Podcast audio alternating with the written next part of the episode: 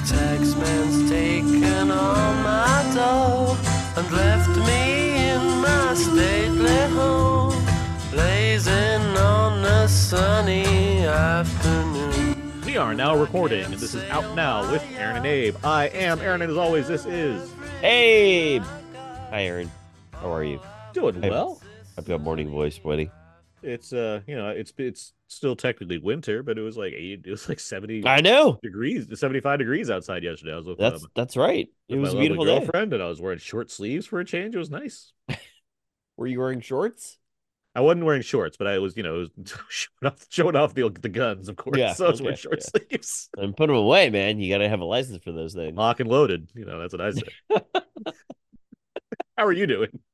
I'm doing well. Thank you for asking. Uh, yesterday was also a really nice day, and uh, I, I your your winter comment was because I had a, a lunch yesterday with some buddies, and they still had a winter drink menu uh, on their on their menu, uh, and was, I found that to be very charming and hilarious because in California sometimes uh, winter just doesn't feel like winter, Yup. and uh, hopefully this morning voice thing goes away as we keep going. Okay. People call their gut pythons too, right? Isn't that an arms thing? Pythons. yeah, that's a Hulk Hogan uh, thing. Twenty six inch pythons. What a weird way to describe your arms. I have two. Well. I have two boa constrictors as arms. You know, it's, it's pretty cool. It caught on in the 80s, right? I guess so. how would you describe how massive your muscles are? You know, like two giant snakes that wrap around and strangle you. Yeah, okay, now I can see it now. Actually, Put you to sleep. Yeah, in the wrestling parlance, that actually makes more sense. Now I think about it. exactly. Yeah. Right. And I imagine, like, you know, a balding, mustached blonde guy doing it. It's even worse. Well, this has been Hulk Hawks. Um, what's this show about? Out Now is a film podcast where Abe and I discuss new movies weekly. However, every now and then we have to have special bonus episodes, one of those one of our fun commentary tracks, or something completely different. This is a little different. We uh we have movies to talk about, of course, uh, but we figured uh, instead of doing like a main review for one movie that we'll get to later, later on, we figured, uh, well. It, it's it's great to see like you know during the Oscar season when movies expand and that especially applies to the international films which you know tend to come out later uh, than average on a kind of a, a wider screen basis. Mhm. And uh, Perfect Days, the Wim Wenders film, is finally uh, spread wider, and I, I'm happy Abe has finally got a chance to see it. So we're going to talk about the the international film our lineup in general, but with a little emphasis on the on the Wim Wenders film this week. And yeah, we've been toying with maybe special episodes about each category. yeah, talk about uh, the, the production design category, Ooh. We'll have Terrence on. editing. I don't know why I do this voice for that. but- Yeah, that guy hasn't been around since like the 90s. But yeah, we're gonna do some uh, international film talk uh, for this week's episode. But uh, before all that, let's get to some show notes. Uh, first up, commentary track.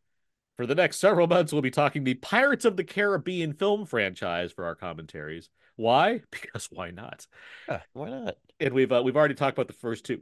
We talked about the Curse of the Black Pearl and Dead Man's Chest for this month. Next month, we'll obviously conclude the Gore Verbinski trilogy with at at uh, at World's End.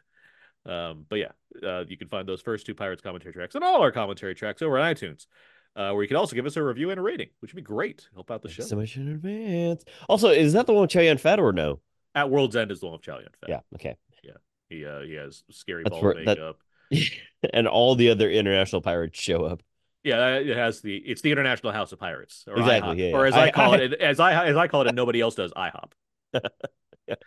Um, I just Still came up with sponsor. by myself. Yeah. Yeah, no, I think I think you just found that made that by, by yourself. I think you should go to the patent office. I should definitely go and patent that one. yeah, get that get that squared away. You know, we used to patent a lot of things on this show. I feel like we use the word patent a lot in, for earlier. I think people may or may not know about a registered trademark of ours. Yeah, So- of course.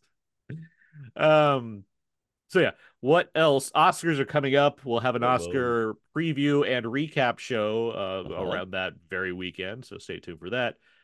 And um, yeah, I think that's it for, for show notes.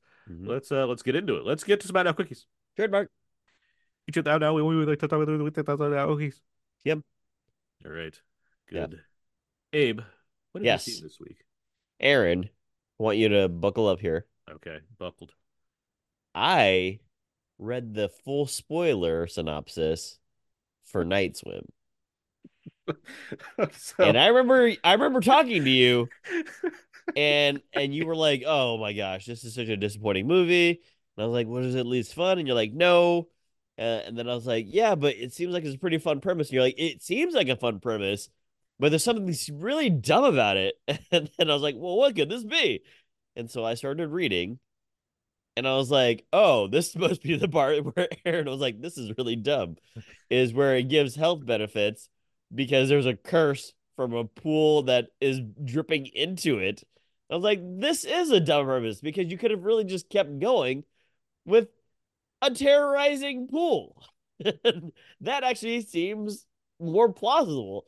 Like I was thinking about this at a pitch meeting, uh, which I've never pitched in Hollywood exec, Not but yet. uh, if I were just if you're if you're uh John John uh, John Warner Brothers, and uh, John Warner Brothers. yeah, that, it's got to of be the, it's a family name, right? All of that. Yeah. Jo- Timothy Paramount Pictures. No, no, no. It's actually Jimothy, but yeah, it's fine. Uh, so you're John Warner brother, and I I've got a general meeting with you. I'm Is that hey, one word? Warner Brother. it's like Whataburger. it's actually it's actually uh, it- yeah. It used to be a, a hyphen last name, and then they were just like, no, no, no, let's take it out. somebody's last name was Brother, and they they hyphened it with Yeah. Water. it's, it's like the Wright brothers. They're just like they. There's been a business so long. It's like the Wright brothers, famously known as being known as R- last name Wright hyphen brother. That's what they, that is what they're called. In any case, hey, I've got a premise for, or uh, I've got a great movie for you. It's a horror movie. Um, it's only going to cost me like twelve million dollars. Um, a family moves into a house. Their husband is is physically ill, and there's a pool that they fix up, and they get a lot happier, and weird shit starts happening. What's your thoughts? Are you asking me? Yeah, but you're supposed to say like, uh, "Oh, it sounds good so far." oh yeah, yeah, yeah. Sounds good so far. And then there's an ancient Mayan curse on this pool. Um, oh, say that again? Uh, there, there's an ancient Mayan curse on this pool, and that's how their husband is getting uh, all, all, all safe again. Is because he had to ask the gods to take a, a blood sacrifice of his child. Well, Yes, we could. We, how much money do you need for this? J- just like 12 15 million dollars. Oh, just one of those easy 12 15 million dollar Yeah, yeah. there, J- Jason Blum can, can do this for us. Oh, well, he just keeps things cheap. Yeah. yeah, yeah. and that's how the movie was made. So I read the synopsis. I was like, Aaron's right. I'm never gonna watch this movie. But if it if it hadn't had this particular clause in it, uh, plot point in it, I, I probably would have. So Night Swim. so your quickie is that movie you didn't watch but read about. That's correct. Yeah, yeah. Which you know I, I tend to do from time to time. I, yeah, I wasn't very plussed with the uh with what's going on in Night Swim. Yeah, It's a mix of, for one thing, I don't necessarily need a reason as to why the pool is evil, but also that's what we came up with. Like a, natural spring is cursed.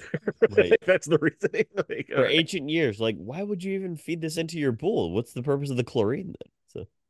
So, What's the purpose of the cookie? All right. how's for you? Okay. Well, um, I've seen a few things this week, and then we have one Okay, hit it. we'll talk about. But Yeah. um, I watched. Uh, sorry, my lovely girlfriend and I watched uh, Ordinary Angels uh, this week, uh, featuring uh, two-time Academy Award winner and Annette Bening's greatest enemy, Hilary Swank, and uh, Alan Ritchson of uh, Reacher. yes, yeah. Um, it's based on a true story. It's uh, about a woman who's an alcoholic, uh, who's trying to set her life straight, and she comes across this family where there's a widower who has a daughter who needs a liver transplant, and she decides I'm going to help this family out, and she starts fundraising for them and all that. Um, I will say now this is in like the the faith based class to film, but I will say the movie is quite good, and it's because it really emphasizes the story and characters um, quite well. I Okay. think it, it works as being basically like a drama that doesn't need to like cater to the Oscar crowd. It's just like a drama because it's a drama. Yeah. Uh, which I don't think we get, you know, you know, in the mid-budget realm of things, we don't really get those. Like not without being No. films that are designed to play towards, you know, the end of the year. So just seeing like a straight up drama with people that are, you know, good at acting hmm is nice. Like it's just it's a it's a well acted movie. I think the story keeps itself set pretty straight as far as like what it's trying to do. It's not overly angled in any direction beyond just wanting to tell this story. And um, like I'm not surprised that Hilary Swank is good in this. She has two Os- Oscars, but Alan Richardson. it's not that I'm surprised, but it's like I see him as a guy with you know two big pythons callback, um, beating people up in Reacher. So watching I I tried to hold that as long as I could. It's, a good callback. Um, but watching him here just being like sad dad, he's great. He's really good. Like it makes me excited to see him in more things. Uh, but between the villainary he was sporting in Fast X and being sad dad in this movie, I'm like, I yeah, this guy works. that he was in Fast X. Of course, Yeah, he shows up for like a spell. As the villain that you find Yeah. out later on. Spoilers for Fast Yeah, X. exactly. But it's not because if you look at his hair, it's like, of course he's a villain. No, no good guy wears his hair that way. but, but no, he's quite good at it. I was, I was, I was happy to see just like you know two actors being good at a movie, sure. and it's and it's like shared pretty well. Like I, you know, it it it's based on a, this true story thing, and it's like it could have either easily been like the Swank Show for a whole thing or Mhm. whatnot. But no, it's like it's like it, you get equal time with both actors. It's well done. You know, in the realm of these kind of movies, I think it's a pretty good one. Okay. There you go. There you go. Uh, I, I watched Red Right Hand, uh, not based on the song that is featured in all the Scream movies, but in fact a um, Appalachian thriller uh, starring Orlando Bloom um, as a uh, kind of a, a a criminal who's trying to clean himself up for his family. He's trying to like Uh-huh. be on the straight and narrow, and like Garrett Dillahunt's like plays like a, a friend. of his. Garrett Dillahunt? You know Okay. it. All Yeah. six feet four of him. That's a guess, but I think I'm pretty close. Um, we can look that up while I talk. Yeah. Um, I'll look that up. um, six one. It's close. Oh, Um, well, he's shorter. I, I thought he'd be taller. It's because he's skinny. Yeah. That's why. Uh, but he's like on, trying to get on the straight and narrow for like his kid and stuff like that. But he's being pulled back into crime uh, and has to do some jobs, which is like running drugs and stuff like that. mhm. Uh, he doesn't want to, but he has to uh, because there's a mob boss who's kind of forcing him to do this. Who plays that mob boss, you might ask? That's right, Andie MacDowell. Um, L'Oreal's Andie MacDowell? L'Oreal's- Yeah. Or or Green 90s, cards, Andie MacDowell. uh, incredible makeup uh, model Andie MacDowell? Uh, um, mother of the of the actress in the other movie we're going to talk about. Uh, talk about that too? MacDowell, Yes. um, but I will say she makes for a good villain in this. Like she does, for one thing, she does her own dirty work. My favorite kind of villain, where instead of just being like, "I have henchmen, I'm going to order them to do everything," she's like, "Okay, I do have henchmen, and they are doing a lot for me, but I'm going to get my hands dirty as well. I'm going to slit some guy's throat or pop Oh, off some geez. rounds or whatnot." Like she's Yeah. pretty brutal in this. Yeah. Uh, this movie is like pretty fine. Like I enjoyed. I you were gonna say something else. But no, yeah. it's it's fine. It, it does the job. Yeah. Like I, I, as far as like a kind of a a, a, a lower budget, it's not like a low budget, but it's like a lower Mhm. budget like thriller. I think it moves. It has this kind of '70s style to it, where it moves along without too much happening beyond a lot of ominous threats. And then like the third act is like all like all the guns come out and everybody's shooting at each other. Yeah. Um, and it does it does it well though. I think by the by- by having like Orlando Bloom putting on a Appalachian accent Uh-huh. and everybody else gets to be their natural self. Uh, like, That doesn't make any sense, but okay. well, they're all Garrett Dillahunt and, and MacDowell are from the South. They, they, Oh, okay. So they, they also have- have accents. They have accents, yeah. Yeah. Okay. Got it. But like, no, yeah, I'm just saying, like, they it does the job. Like, it's Yeah. for what it's going for. It's not as good as like Land of Bad from last week that I really liked. Yeah. Um, you talked about that's still in theaters. That's is still in theaters and it should be seen. Uh, but um, no, I, I for a movie that's like in VOD right now, I was like, that was pretty good. I- Now, is it called Red Right Hand because he's like an excellent? Uh, his right hand just like has a bunch of guns in it. it- yeah, it's anime inspired. He he it's like one Uh-huh. punch except guns. That's Oh, not okay. true. Yeah, Um. So he's hilarious except when he's fighting. Got it. uh, yeah, no, it's more symbolic. Is what it's going for. Got it, No, got it's it, it's it was it was better than I expected. Just Yeah. like, like oh, glad. Orlando, Orlando Bloom's gonna do like gruff guy now. Like, oh no, he does pretty good gruff guy. So good for that. I like Orlando Bloom in these like character roles he's been choosing. Yeah. He, he's changed a lot when since he's become a dad. I don't know. You should look at this. You should have seen the look on my face. It's like I don't know what that means. Um, I uh, also watched Four Daughters. This is one Okay. of the films up for best documentary, um, and one of five films that are all actually foreign language films, technically, which is Mhm. interesting for documentary category. Um, this is uh the the the idea here is there's these Tunisian women, like there's there's a mother and four daughters. Two of the daughters have like disappeared, Yeah. um, for reasons.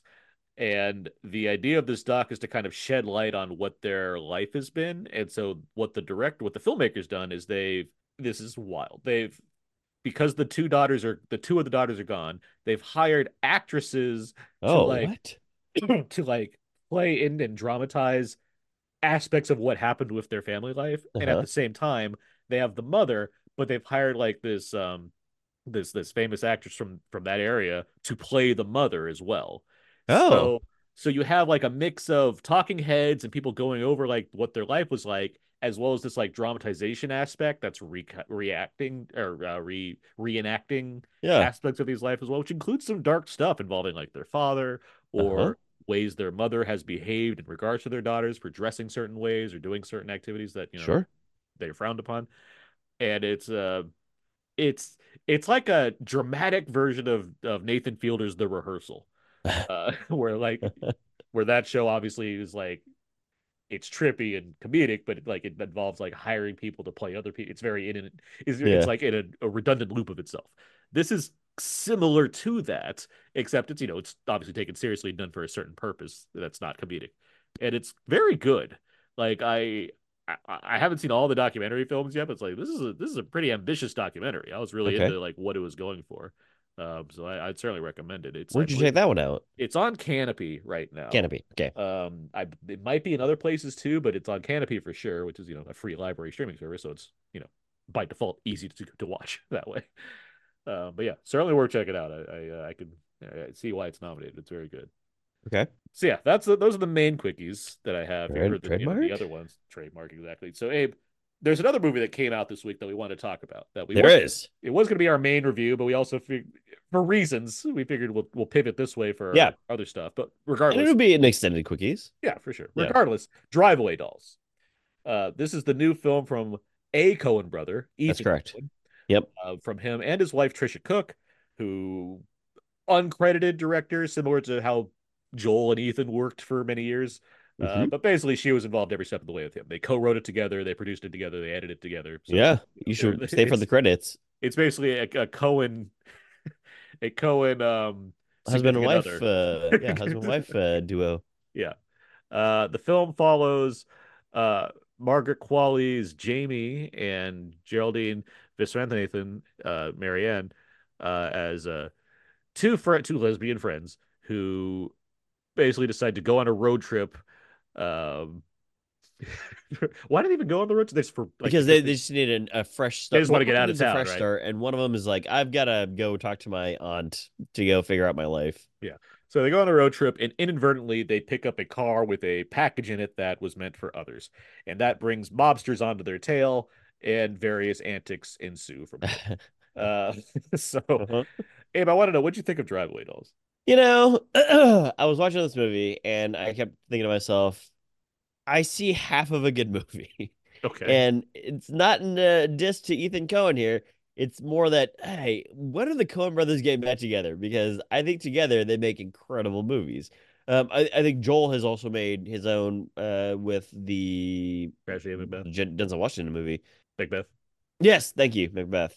Um, and hey, that was uh, pretty good. So they certainly have different styles, different tastes, and and they when they kind of come together, it actually really works out.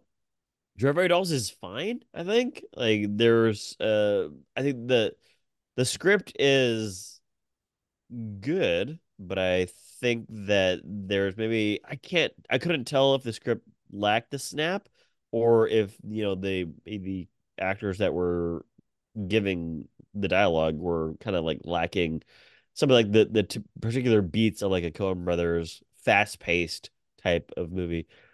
To some degree, it also felt like a Farrelly Brothers movie, and like I'm not talking about like some of the good ones. I'm talking about like some of like the older or some of the newer ones where it's also like um they're kind of trying to write it tongue in cheek, but sometimes it doesn't work out.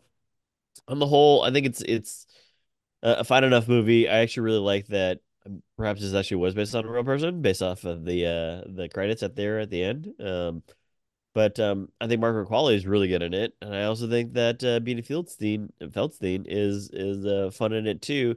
Like I like Geraldine; she's in the show that we like on TBS, Miracle um, Workers. Miracle Workers, and she's been there for like four seasons. she's also a character actor in a, a few other things. Um, but her square type character that she's playing, I don't know if that really.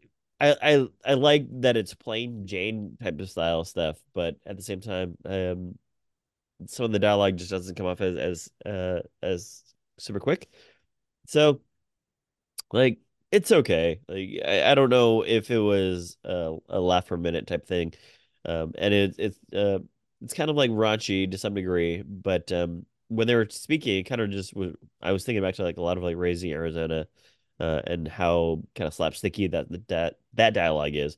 But that dialogue also works a lot because of maybe the people that were giving it. Um so yeah, it's it's fine. I'm happy to go more into details uh, as we discuss this uh, and dissect it. I, I think you're hitting at what the problem I have with it is because I think the movie's fine also, but I do think it feels like yes, you could compare it to Raising Arizona, but it would be unfavorably because that Mhm. movie has all the ingredients for why that sort of zaniness works, where this one feels like it comes up lacking. And I didn't necessarily have a problem with Geraldine Nathan. Yeah. I, I think she works fine as a counterbalance to Margaret Qualley because Sure. she's so loud in this movie.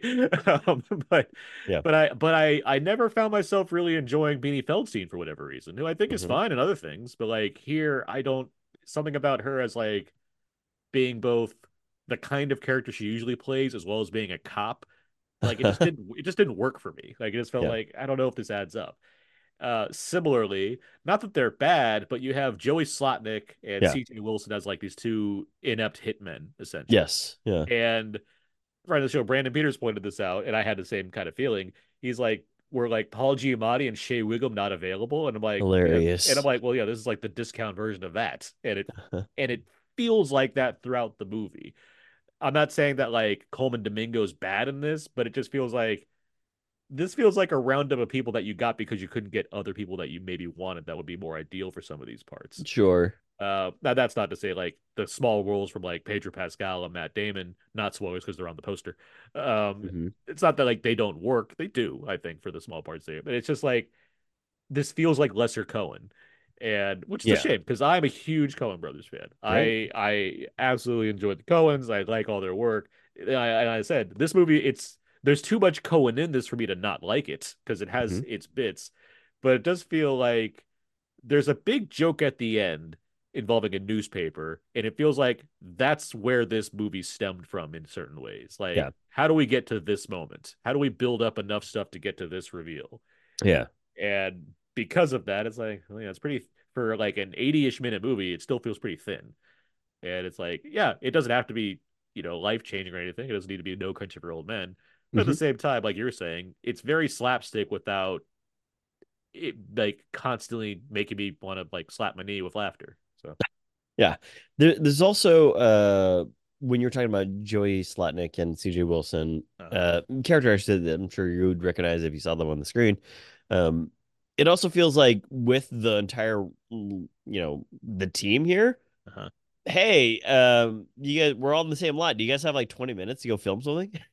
you know? it has like- that feeling sometimes like yeah and and that is is it can be fun because it's like eh, here here's Yeah. um Pedro Pascal for a spell or here's Matt Damon for a spell kind of thing but um I think because we've we've probably both seen a lot of Coen Brothers movies well they don't have many so we've probably seen all of the Coen Brothers movies um this is eh, this is 20 actually like when I, I looked at it including, Wow. including Okay. yeah yeah that's quite a lot yeah they've been around since 84 you know yeah true yeah 30 years worth of movies yeah Um, but you certainly can feel beats from other movies in here too, like Joey Slotnick and C.J. Wilson are two inept hitmen. Well, you've seen that in Fargo, and you kind of know what happens there in Fargo you to these two people. you have a lot of idiots in this movie which is Yeah, yeah. for sure Exactly. And so it, it didn't. It's not as though I don't think they were trying to like, or I don't think um uh Joel Ethan was trying to surprise anybody by what happens in the outcome or in the climax of this movie. But you know, um, I think there's like a lack of a lack of pizzazz sometimes. Like you know, so uh, the other movies I thought about were when watching this one was um uh shoot what was the uh, movie uh, Nice Guys for sure, but then uh, there's also the um Uh, Names, names of people, name of premise. Give me yeah, exactly. It's Los Angeles. Um, he's a private investigator. He's on drugs. Played by uh, Inherent Vice. yes, thank you. Yeah, Inherent Vice, uh, starring a guy Joaquin Phoenix, and that is um another movie where it's kind of slapsticky, kind of goes all over the place, and strange premise, you know, strange visuals, but it also has like a snap to it. Um, and This movie is This very one- directed. Like there's like you know, like a lot of like transition scenes and like a lot of a lot of like aggressive hard edits too, Yeah. though. Uh-huh. Uh, and the hard edits kind of threw me out because I was like, this doesn't feel like a Coen Brothers movie at times. But again, those are Coen Brothers movies versus individual. So I I certainly had I, I certainly saw like the the pieces, uh, the seams in this movie, and sometimes that doesn't really, really make for a good viewing experience. Um, and again, it just keeps going like this, and for for what I thought kind of felt like longer than its runtime actually. Uh-huh. Um, so yeah, uh, unfortunate, but you know, again, good performances. I will say two Yes. things to that performance mark. Bill Camp, who comes in here as a character named Curly, he was great. I think he was excellent. Uh, he he hits in the I talk about this a lot, but the Battleship Pretension friends of the show, they have an award called the Bruce McGill Award for best scene under under under 15 minutes in a movie, uh, in their awards. Uh, Bill Camp easily qualifies for that award for me. He, he comes in here as a character named Curly, um, has a little pattern that feels very Coney, and um, I was entirely on board for it. Where do you want to go? Tallahassee? Tallahassee. What's wrong with Tallahassee? It's very nice. There's Spanish moss and think live oak. Curly here. Don't call me Curly. And your name Curly? My name is Curly. We just met. It's too familiar. Have you ever been to Tallahassee? No, I got good sense. Your car is a Dodge Aries. Oh. Okay. Is that a good car? Not really. You sell those shirts? It, it's it's just the perfect amount of what that character is, where it's very dry and just reacting to the other. It's very funny. Yeah, Um, very Coen brothers character. it very much. It felt that felt like the most Coney aspect is everything Bill Camp's doing in this movie Yeah. for me. Um, the other thing, um, I mentioned we mentioned that uh, Ethan and and uh, Tricia Cooke, his wife, um, this is their movie. I I read. I read up on this. Uh, Tricia Cooke is gay. Um, Huh? they, they have a a unique um partnership to- between them because they have children together. They have a family, but they also have their own things going on.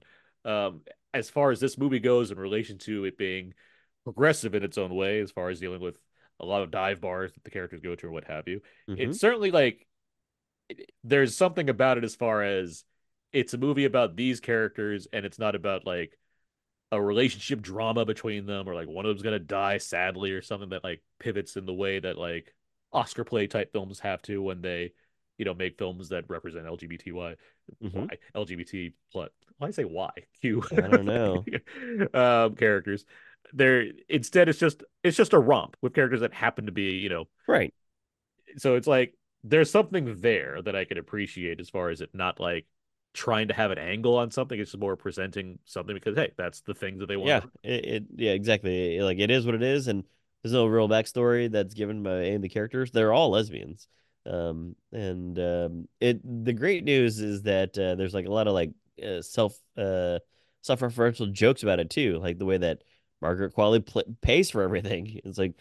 You know, I hope that you feel good about giving your money to uh, these these organizations that are very pro uh, proactive uh, in these on these fronts. The guy's like, well, you know, that's not really, and it's like, you know, he he cares. So it's it's very um funny and and again just stated uh, for you as the movie goes. It's a matter, yeah, and uh, because I you know watching it the first time, I was like, Ethan Coen's really digging deep on this specific kind of material. So seen it like, twice. No, no, I mean Oh. d- just watching it at first without without having like additional context for it. Yeah. I was just curious, like this is this is very specific for Ethan Coen. I was like, oh, okay. Now that I like read up on it and like what's going on, I was like, okay, this this makes a lot more sense as far as why. And there's even like by the very end, there's a there is another title for this movie that is There very much what they would have wanted to call it, but you just can't get away with calling movies certain things. Uh, that replaces the dolls with another D word, and it's like okay, like I if I didn't know that it was like if I if I only thought it was just Ethan Coen doing this, like this is he's really testing some waters here. But now it's like yeah. okay, it makes a lot more sense given the context involved in it. So like there, Yeah. there's something there. Ultimately, though, yeah, I I think we both agree. It's still like it's fine without being like anything revolutionary. Yeah, I, I think so too. And um, what do we call it? Um, I think that uh, they are getting the brothers are getting back together. Yeah. Yeah, Ethan's making one more movie, and then they're gonna make apparently a horror movie together. But it's Coen, so horror movies can mean a lot of things to them. so Yeah. we'll see. Okay. Because um, Like Barton Fink, some people call a horror movie. I, I mean, so it's it takes place in a hotel, yes, and it's it's kind Steve, of spooky. Steve Buscemi's entrance is rising from the bottom of it. like, It's like, have you seen the poster for Barton Fink? yeah, This is John Turturro with a mosquito on his forehead. hmm it's like a, very Kafka. Uh, Yeah. but yeah. Anyway, they, they are getting back together. Yes. Okay.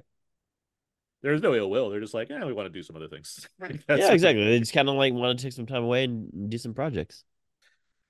Okay, so yeah, Drive Away Dolls seems like we're both like, eh, whatever, but like it's a focus film, so it'll probably be on like Peacock in a month. Okay, there you go. I'd say that's probably the ideal way uh, to check it out. That's, I mean, it is like an original film with actors and filmmakers that you know people could see in the theater, and it would be good for theaters. Uh, Yeah. and, and getting more of these kinds of movies made. Um, I just wish it was better. So Yeah, that's kind of where I land too. But um, if you want to go check it out and support it, great. Uh, but if you want to hang back and watch it at um, at uh, home, uh, that's fine too. it's not an unpleasant time, so that that helps. Right, yeah.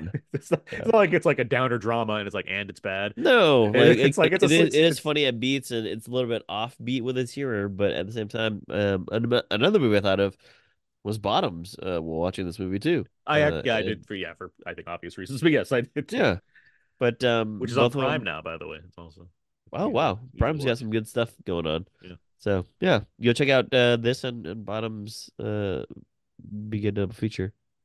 Yeah, I would say so. All right, well that was a little extended Out Now Quickies. Good mark. Let's uh, let's move on. Let's get to uh kind of the main topic of the week here: the Oscar-nominated international films. Uh, so we have five films as usual uh, here, and we'll we'll get to the the major one in a second. But just to recap, we have The Zone of Interest from the UK, um, from director Jonathan Glazer. Abe, you've seen The Zone of Interest now. I have, right? yes, yeah. Any brief uh, sum, uh, summation of what you think of, of that movie? Uh, it is quite uh, uh it's, it's quite an interesting angle of a story. Uh, obviously, it's about the I don't know about obviously, but it's about the uh, Auschwitz uh camp uh, in Nazi Germany time. Uh, and it's about a family of Germans uh, that is their father is a German officer who lives right next door to it, and they just go on living their regular lives because he's got a wife and at least three kids Uh huh. uh, with a bunch of uh, house servants and a bunch of friends coming in and out, uh, and it's basically just their life next to this terrible, atrocious place, uh, and just kind of seeing how these people, a, are totally okay with it because they're in a quote unquote superior position. B, they just kind of love being here uh, because of the location. Yeah. And you know, there's a lot of work that that Sarah, uh, Sarah, uh, I forget her last name, um, the wife has put a lot of work into the backyard. Um, but you know, uh, throughout the whole movie, I think the really cool premise that you and I have talked about too, and it's been nominated for is sound design. Is just you just hear constant faded gunshots, you know, faded yells, screams, etc. But um, the I think what I was talking to you about, kind of off mic, is that this is a really good example of uh, this and BlacKkKlansman are good examples of how it's not just men that are complicit in these actions. There's also women here at play too, uh, and it's very fascinating to see. While his wife isn't, you know, committing any of these, uh, she she's not like pulling the lever kind of thing. She's so ingrained with the way that their life is right now, and It's, kind it's of more understand than just ambivalence. It's, it's yeah, it, it's cer- she certainly has like a position um, that she likes, both from a political standpoint and also just from a um, uh, uh, a human being, like you know, nature type of standpoint, and it's very strange, but it's it's quite like disturbing on that front. Mhm. Um, so it's an interesting movie. I, I think that there's actually even a, a third act reveal, uh, not a reveal, but a third act movie trick Mhm. uh, that is very powerful. Um, so it has been coming on strong too in terms of its record or in terms of its nominations and its its um its I guess exposure into the cultural zeitgeist. Mhm. But uh, I I I certainly think that it's a movie that I think if you if you're curious about it, check it out. But also, uh, if you, I guess, I don't know if it's one that you necessarily needed to like rush out and see. Uh, is kind of where I sit with it. It's because I agree, and like you can hear more of my thoughts on a podcast I recorded with Peter Paris uh, a month Right. ago now at this point. But because and thank you for your thoughts on that because I, I want yeah. to hear more of what you had to say about the film itself.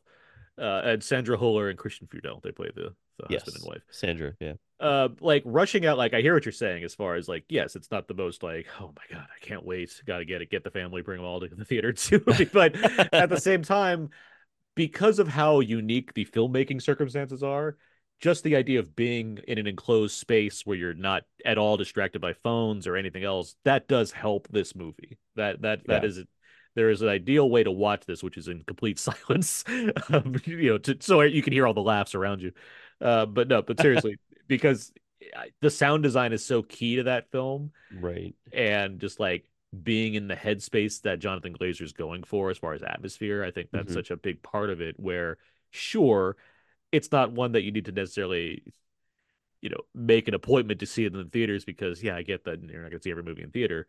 But at the same time, if you're not going to see it in the theater, I certainly hope that it's seen in a way where you can, it, you know, focus entirely on the film at hand Right. and nothing Yeah. else around you.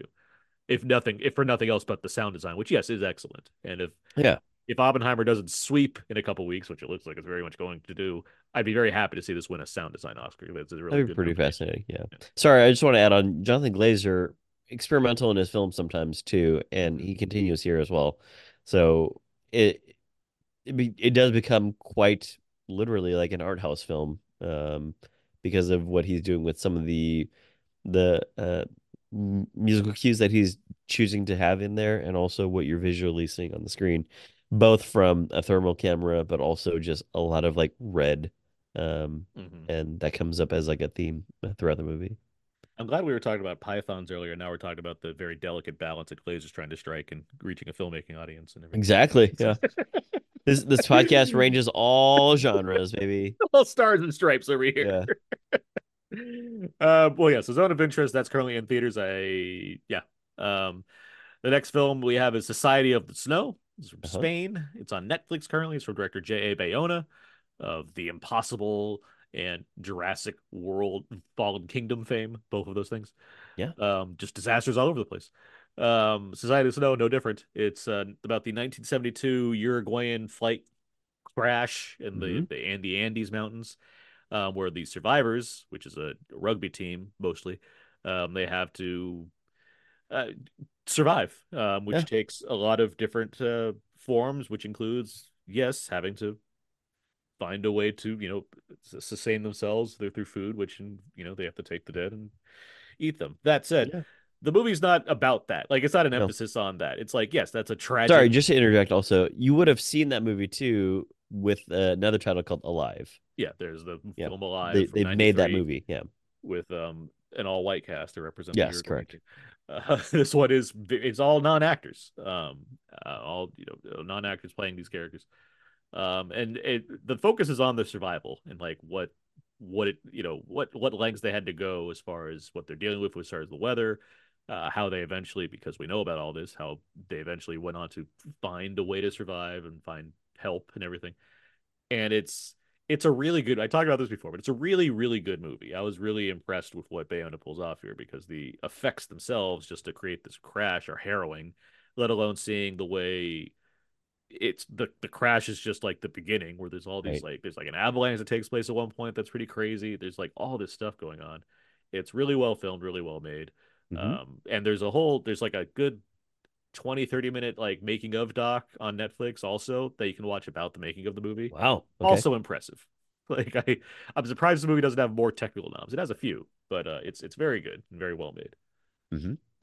Um, I didn't know that it was a bunch of um, non actors that, that did it, yeah, yeah, you found a, more incredible. there's like one or two that maybe have a few credits, but like yeah, it's it's very much a largely non-actor uh, Mhm. cast. Um, a lot of people that are like, "Hey, you want to go on a trip over to, the Andes and film this, this horrible uh, adventure film?" Oh, yeah, sure. You know, Yeah, sure.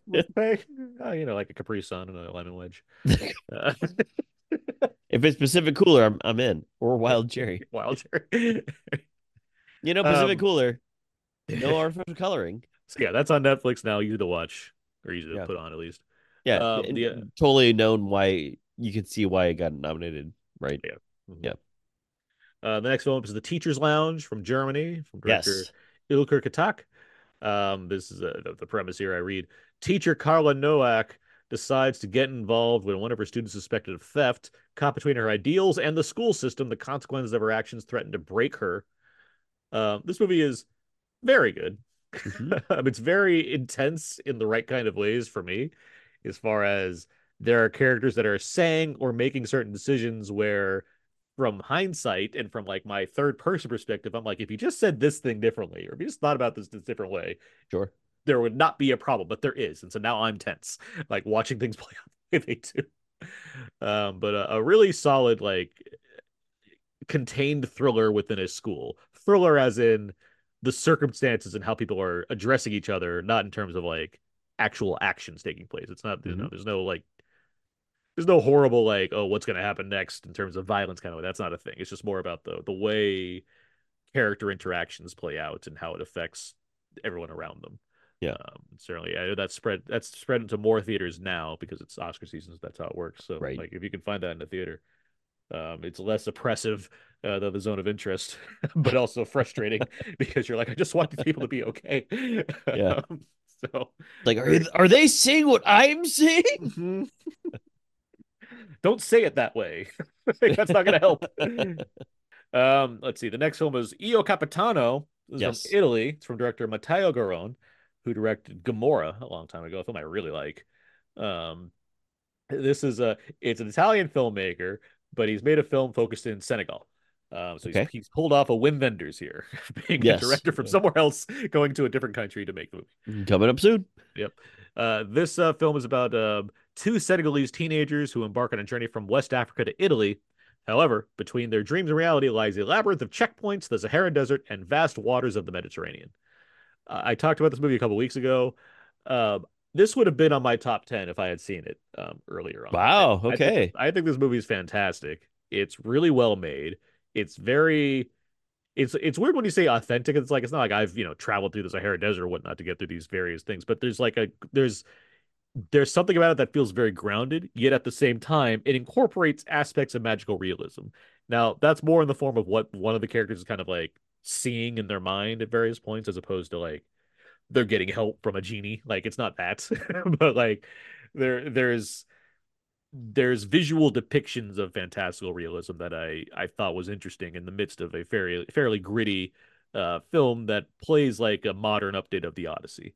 Um, there's so much visual splendor here as far as watching them go through various parts of Africa, um, northern Africa.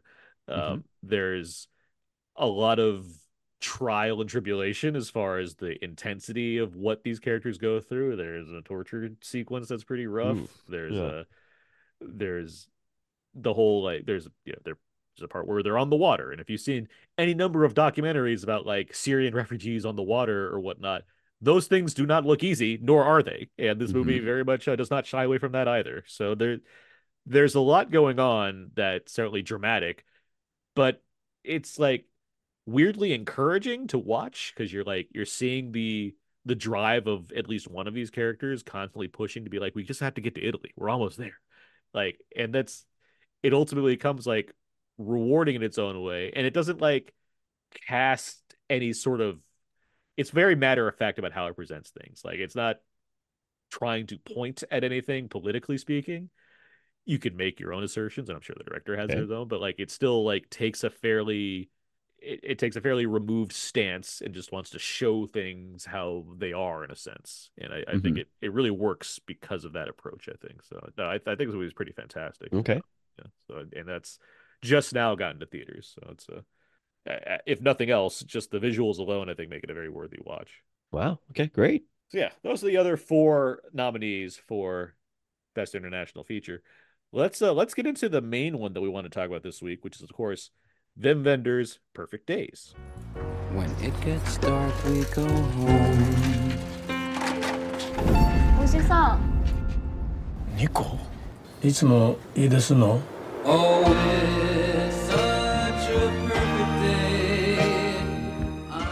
That should have been some of the trailer for Perfect Days. Hirayama feels content with his life as a toilet cleaner in Tokyo. Outside of his structured routine, he cherishes music on cassette tapes, reads books, and takes photos. Through unexpected encounters, he reflects on finding beauty in the world.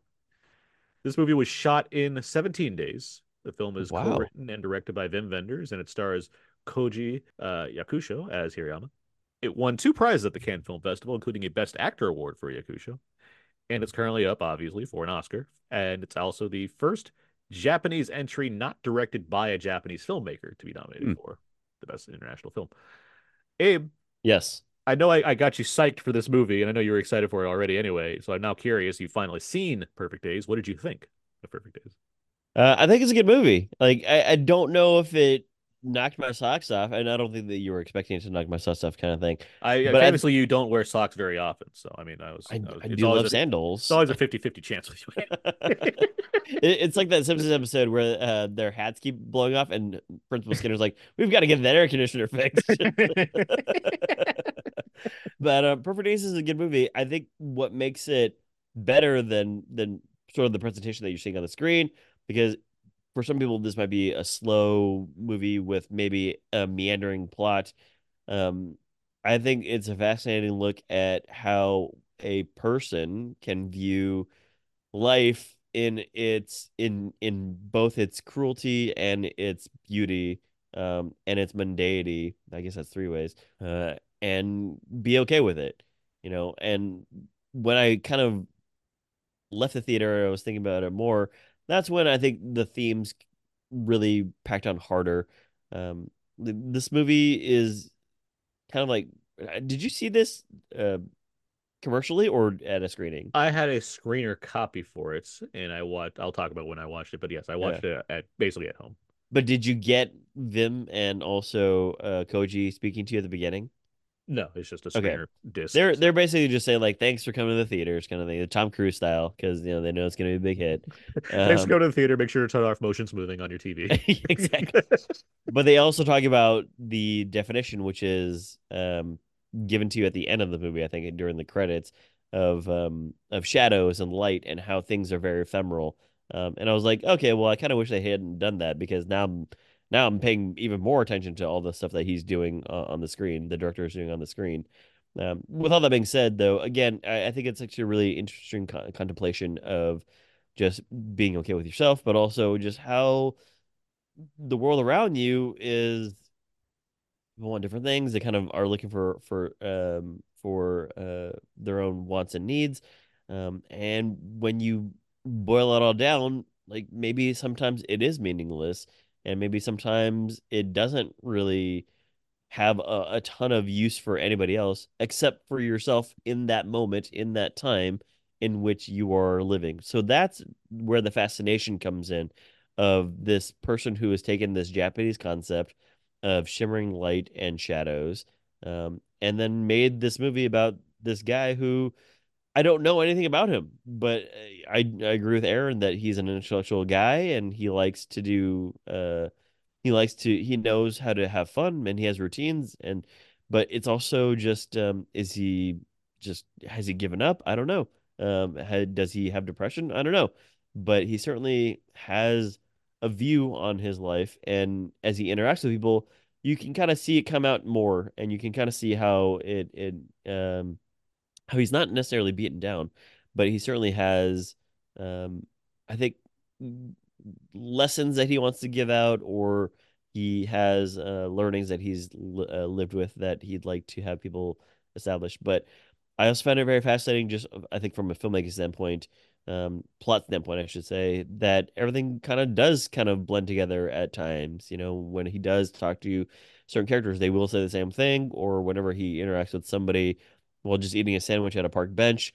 Uh, the interaction is kind of the same. Nothing really happens. Uh, and uh, again, if you're watching this and you're thinking to yourself, man, what's what is going on here? It's like it's it's very underneath the layer, uh, and that makes it. Uh, uh, I can see why it got nominated. I can see why it's gotten the regard that it has gotten, because uh, the the performances are very good.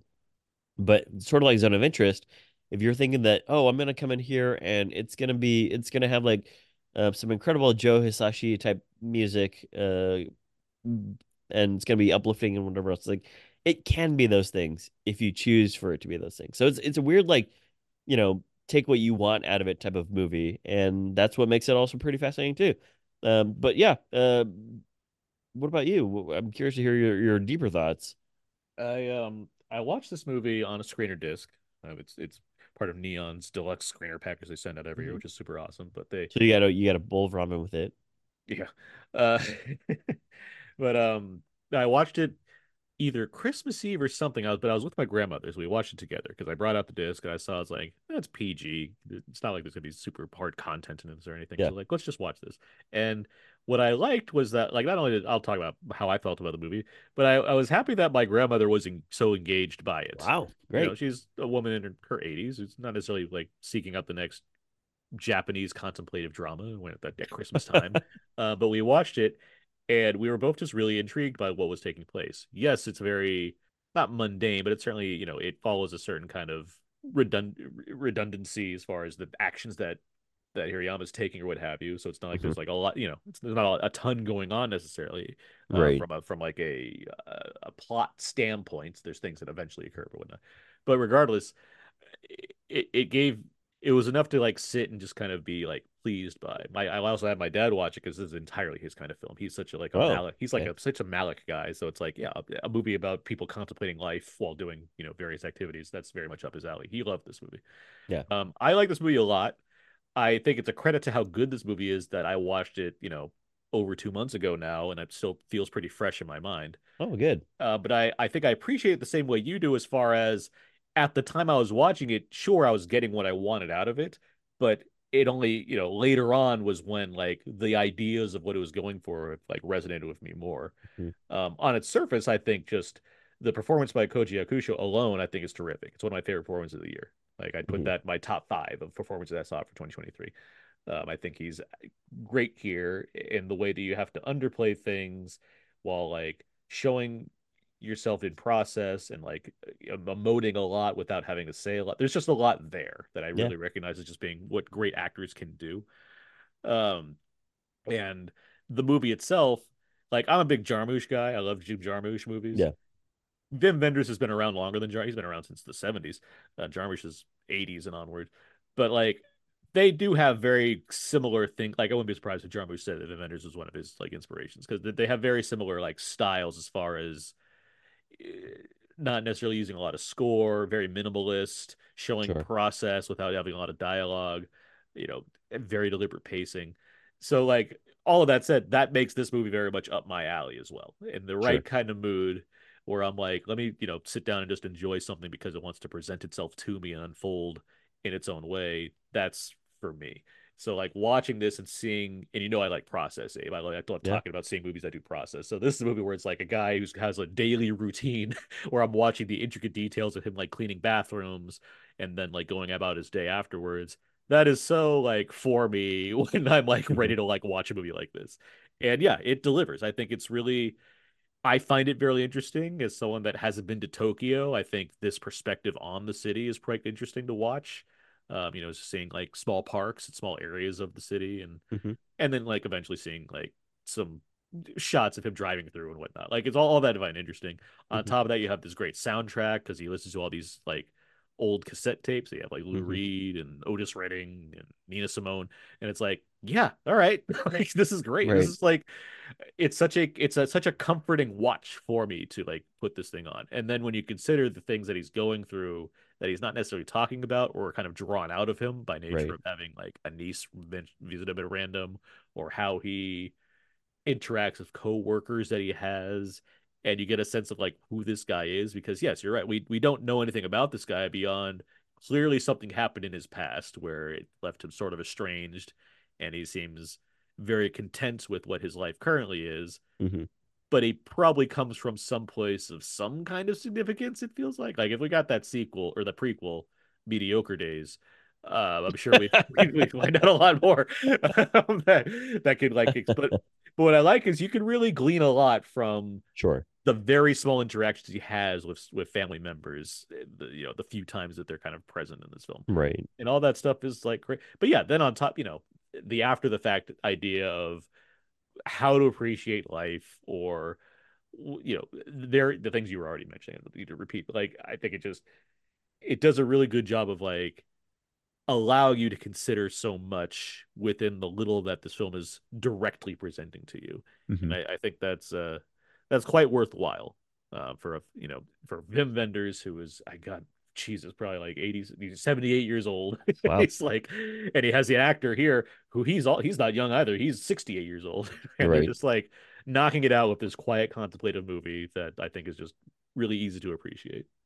Yeah, I, the performances are very good. Uh, everybody's very good in this movie. Yeah. Um, so Koji is the main character, but even his his younger coworker who has to play kind of like a you know an eager twenty something year old, um, Just wants to get a date. yeah, just wants like to go you know, well. is is his energy level is also like at a 10 kind of thing um plays it pretty cool and and uh everybody at the diner that he goes to you know hmm including the the woman who runs the place you know everybody has like their role to play and again it, it comes off as pretty seamless. I i did have questions around like oh i wonder what this would be like if it was directed by a japanese person. Um not to say that it's it's poorly directed here but just more of i understand the concept that you're going for Wim Wenders but also here it is just how it lives in every day. Um and you kind of get this sometimes i thought about last year's nomination with um drive my car and and then i got mad because i remember them cutting off the director uh during his speech um Uh, and uh but essentially you kind of have moments of contemplation in that movie too and the shots that they use in that movie are different from the shots that, that are used in this movie uh just from uh, a camera placement standpoint right? You know some sometimes um drive my car would be in master or wide frame and this one is very close. It's, it's very intimate and personal um and the camera does move much more than maybe a traditional japanese filmmaker might have it move. Um uh, in in a movie directed by a Japanese person. All to say is that it's a fascinating, uh, it's a fascinating movie on that front from a filmmaking standpoint, mostly because, you know, we've had conversations in the past around, hey, if you uh, if you're not Japanese, like, do you even understand like Japanese culture enough to make a movie like this? And I would say that this movie doesn't really necessarily fall into that. It's just more of I found I've the Wenders found a very fascinating concept that I really like, and I'm old now, and I'm thinking about a lot of these things. And it's a uh, maybe he spends a lot of time in Japan, and it's like I, I kind of want to make this movie, and that's probably the the I uh, can I can add to that. Yeah. Um, apparently this was right after the pandemic. Precautions kind of like went down. Wenders went to Tokyo mhm. uh, with the idea to observe something called the Tokyo Toilet Project, okay, um, which is like where all these public toi- toilets that I assume that Hirayama's character, the character Hirayama is like scrubbing up or whatnot. The idea was like he was going to like observe these areas and maybe make like a short film about the unique nature of these facilities. sure. And instead, he's like, I have a whole narrative idea that I'm gonna wow, deal with instead. So that's the he you know he he uh he he he went from you know a possible concept to just making a whole feature film based on That's- yeah, that that does add a lot because I didn't realize it was a post pandemic idea, uh, or you know, very early post pandemic idea, I should say. Mhm. um because that kind of that keys in with some of the themes that I was that we both were mentioning or with um not loneliness but like like sometimes like you know the ephemeralness of of life um and yeah pretty cool so He uh just to to, to talk to you you were saying Yeah. you know the idea of him compared to something like Drive My Car, an excellent movie.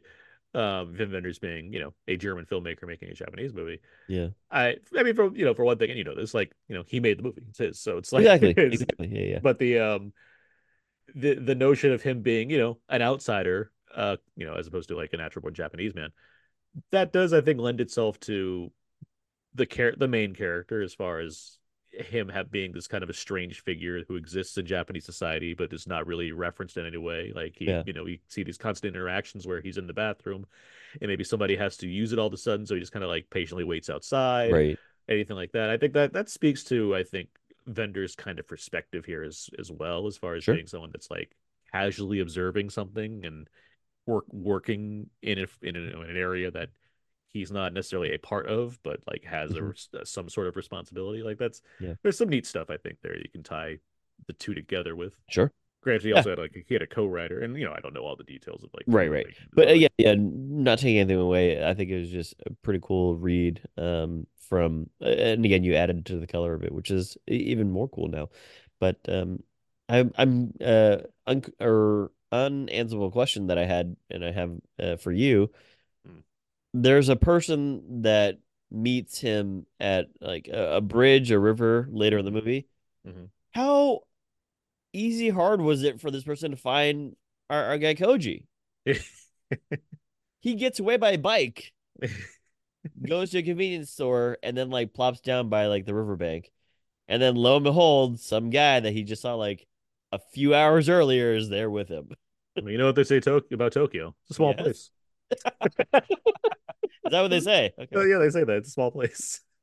Tokyo is so huge. like, it's so Tokyo is very It has dense. it has districts. Like it's such Yeah. a big area. You should- you Um, I will. I think that you'd enjoy it. I I'd love to. I I, I wish or not. I wish. I I the the the sequence you're referring to actually has one of my favorite. It was a, a one of my favorite moments of last on my list of favorite moments Okay. of last year. It has that moment where they uh they they play a game at one point. Yes. Yeah. that was yeah. that was my one of my favorite things of, of last year. I think that's just a really it as far as like how's this movie going to wrap up? It's like, well, how else by doing Right. nothing of of nothing of real import, just being like, yeah, how about this? like have this Yeah. little scene.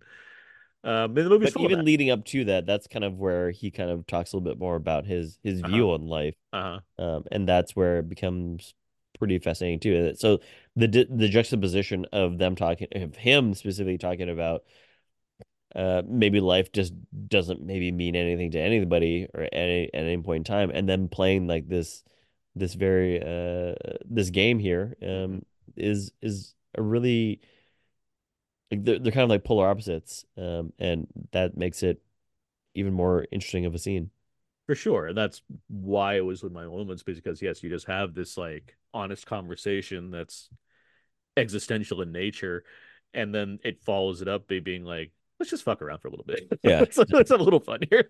like, uh, so yeah, no, the way it, you know, it does that in different areas in different ways throughout the film. That, like you mentioned, his coworker, uh, the interaction he has with um the, the restaurant owner to a degree. Like there's Mhm. just there's just like stuff that inform once again informs who this guy is without like directly telling us Yeah. a lot of things. And then like just like those I, those moments of him by himself where he's taking a picture or or like we even talked about like the dreams that he has, which are it's a routine just like the rest of the film where he goes to sleep and we see like this flickery stuff on Mhm. screen and it's like huh neat Yeah. um and I, I and i never not recognize it being a dream which is you know i always find that impressive in a, you know in 100 years of cinema the idea of how to depict dreams is like how do you like just show a dream on screen and this movie finds like a new way to do it it's like yeah I was like, this is where Wim Wenders comes in handy. He's like, Yeah. he certainly has had, uh, he certainly depicts them in a way that that would be de- very different from from anybody else. Yeah, it's, you know, it's not Lynch.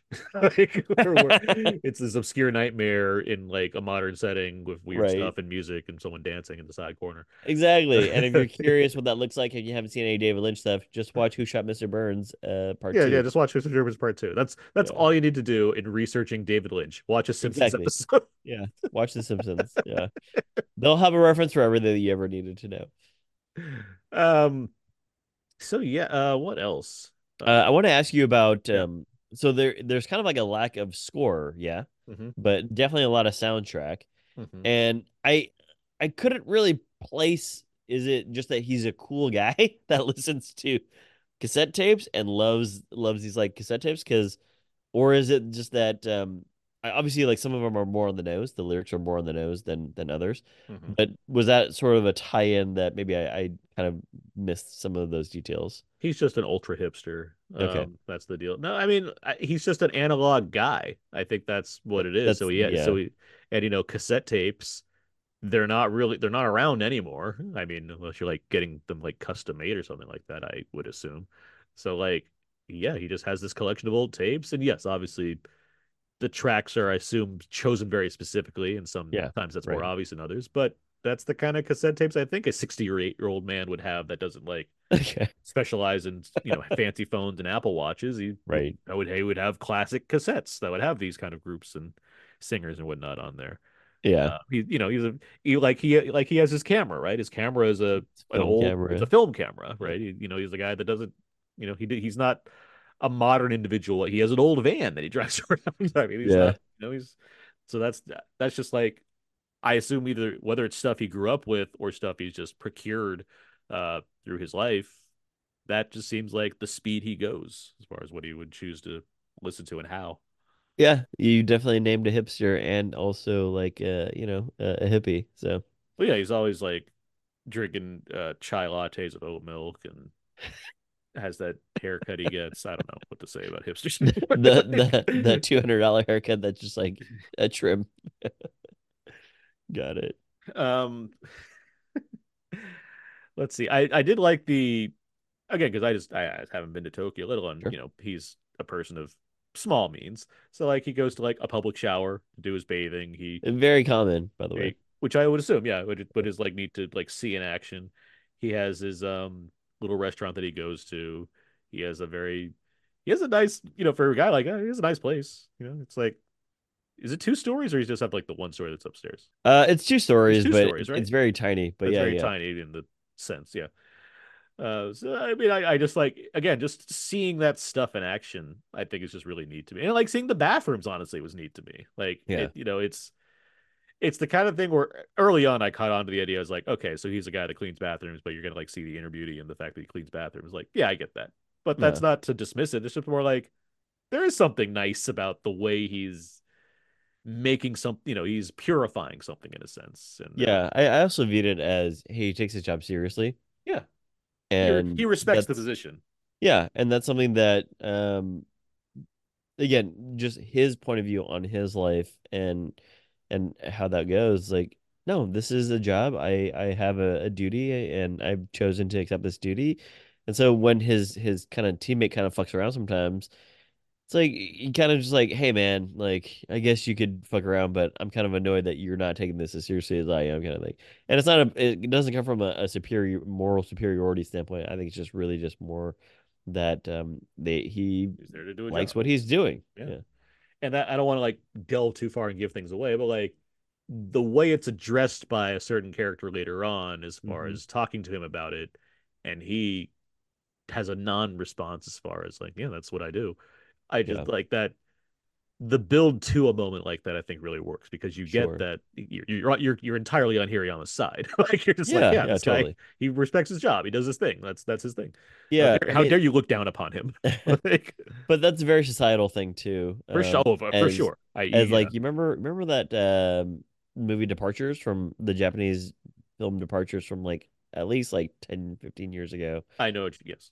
Yeah, but it's like the the guy who loses his job as a corporate world, then he becomes like a mortician. Mm-hmm. Uh, and he's his wife looks down upon him, you know. Uh, so I I totally get it until she realizes that he does incredible things in the movie. Departures, by the way. Yeah. Yeah, uh, that movie just bawled my eyes out watching that movie. Um, in any case, uh, yeah, uh, there certainly is that that sense of it, but I, the scene also plays out in a way that I also was not expecting because of the information that you get uh from the dialogue, though. Sure. So that Yeah. that was nice, though. Yeah. Um. Yeah. Yeah. It's it's uh it's a good movie. Uh, you go go check it out, uh, especially if you're older. I don't know what that means. Um. So yeah, I mean, it's yeah, it's playing in wider release now. It's, Right. You know, it's not going to be in so many theaters, but it's still available out there if you want to see it in theaters. And I Yeah. certainly, I think we both saying, yeah, go see it if if you can see it in theaters. Yeah, uh, I have a question for you, which is uh, not a spoiler, but um, are you leaning one way for any particular movie in the stack? You don't have to tell me because we're gonna we're gonna do something later in the month. It. What I will say is, this is a very good category. like Okay, this is okay. this is there. There's a lot that now. Uh, granted, I did say one of these films would be in my top 10 if I had seen it earlier. So that'd be like, yeah. but like similar to like the best actor category, I am not against any of these winning. Like, Okay. I think just by nature of what's nominated, there's going to be a very clear who's going to win type of factor to this. Sure. But any of these films, I all of these films are great to me. I think all of these films like really do the job of what they what they're after. They accomplish, and then some. So like, yeah, that which is you know because I, wasn't that way with Zone of Interest for a long time. Like I it it's the kind of thing where yes we can have our takes on films and yes sometimes they just register with you better. Zone of Interest is one where I'm very glad that I had like the two months I took to really like think about that movie more Okay. And appreciate more of what it's doing beyond just the aesthetics and technical nature of it. Because I do think Yeah. it it it plays in my mind. It feels a lot better to me now than it did in like November when I first saw it. Yeah, I hear you, and I think that's kind of. I, I haven't seen it more than once, but uh, as it Yeah, I saw I saw it coming again up, within that time too. Yes. yeah, as it keeps coming up in in all the talk, uh, with the Oscars uh, coming up, and also just given time to think about it too. Yeah, it, it certainly is um, a movie that I have I have not I haven't thought about like every day, but uh, it grows in what I originally watched because I think there was a lot of people that it was a packed theater. A lot of people were very excited to see it. And I'm pretty sure that I could feel like the air go out after like the middle of the movie. They all got their Like- zone of interest popcorn buckets before they were ready to go in the movie. yeah, exactly. Comes with like a free uh, P, Walther P gun from Germany. but uh, no, like you could kind of feel like the air go out because people are like, "What? What am I watching?" You know, uh, because it just re- constantly repeats, repeats, repeats, and then it also has interstitials of uh Jonathan's uh Glaze Jonathan Glazer's like you know how he, he wants to make movies interesting um, and artistic, and so yeah, I, I'm sure that that there has been interest interest uh about this movie as it's uh, as it has um proceeded running up to the the Oscars. Well, I hope you get to check out the other uh, nominees that you haven't seen as of yet because I think Yes, they're yeah. worthwhile to check out for sure.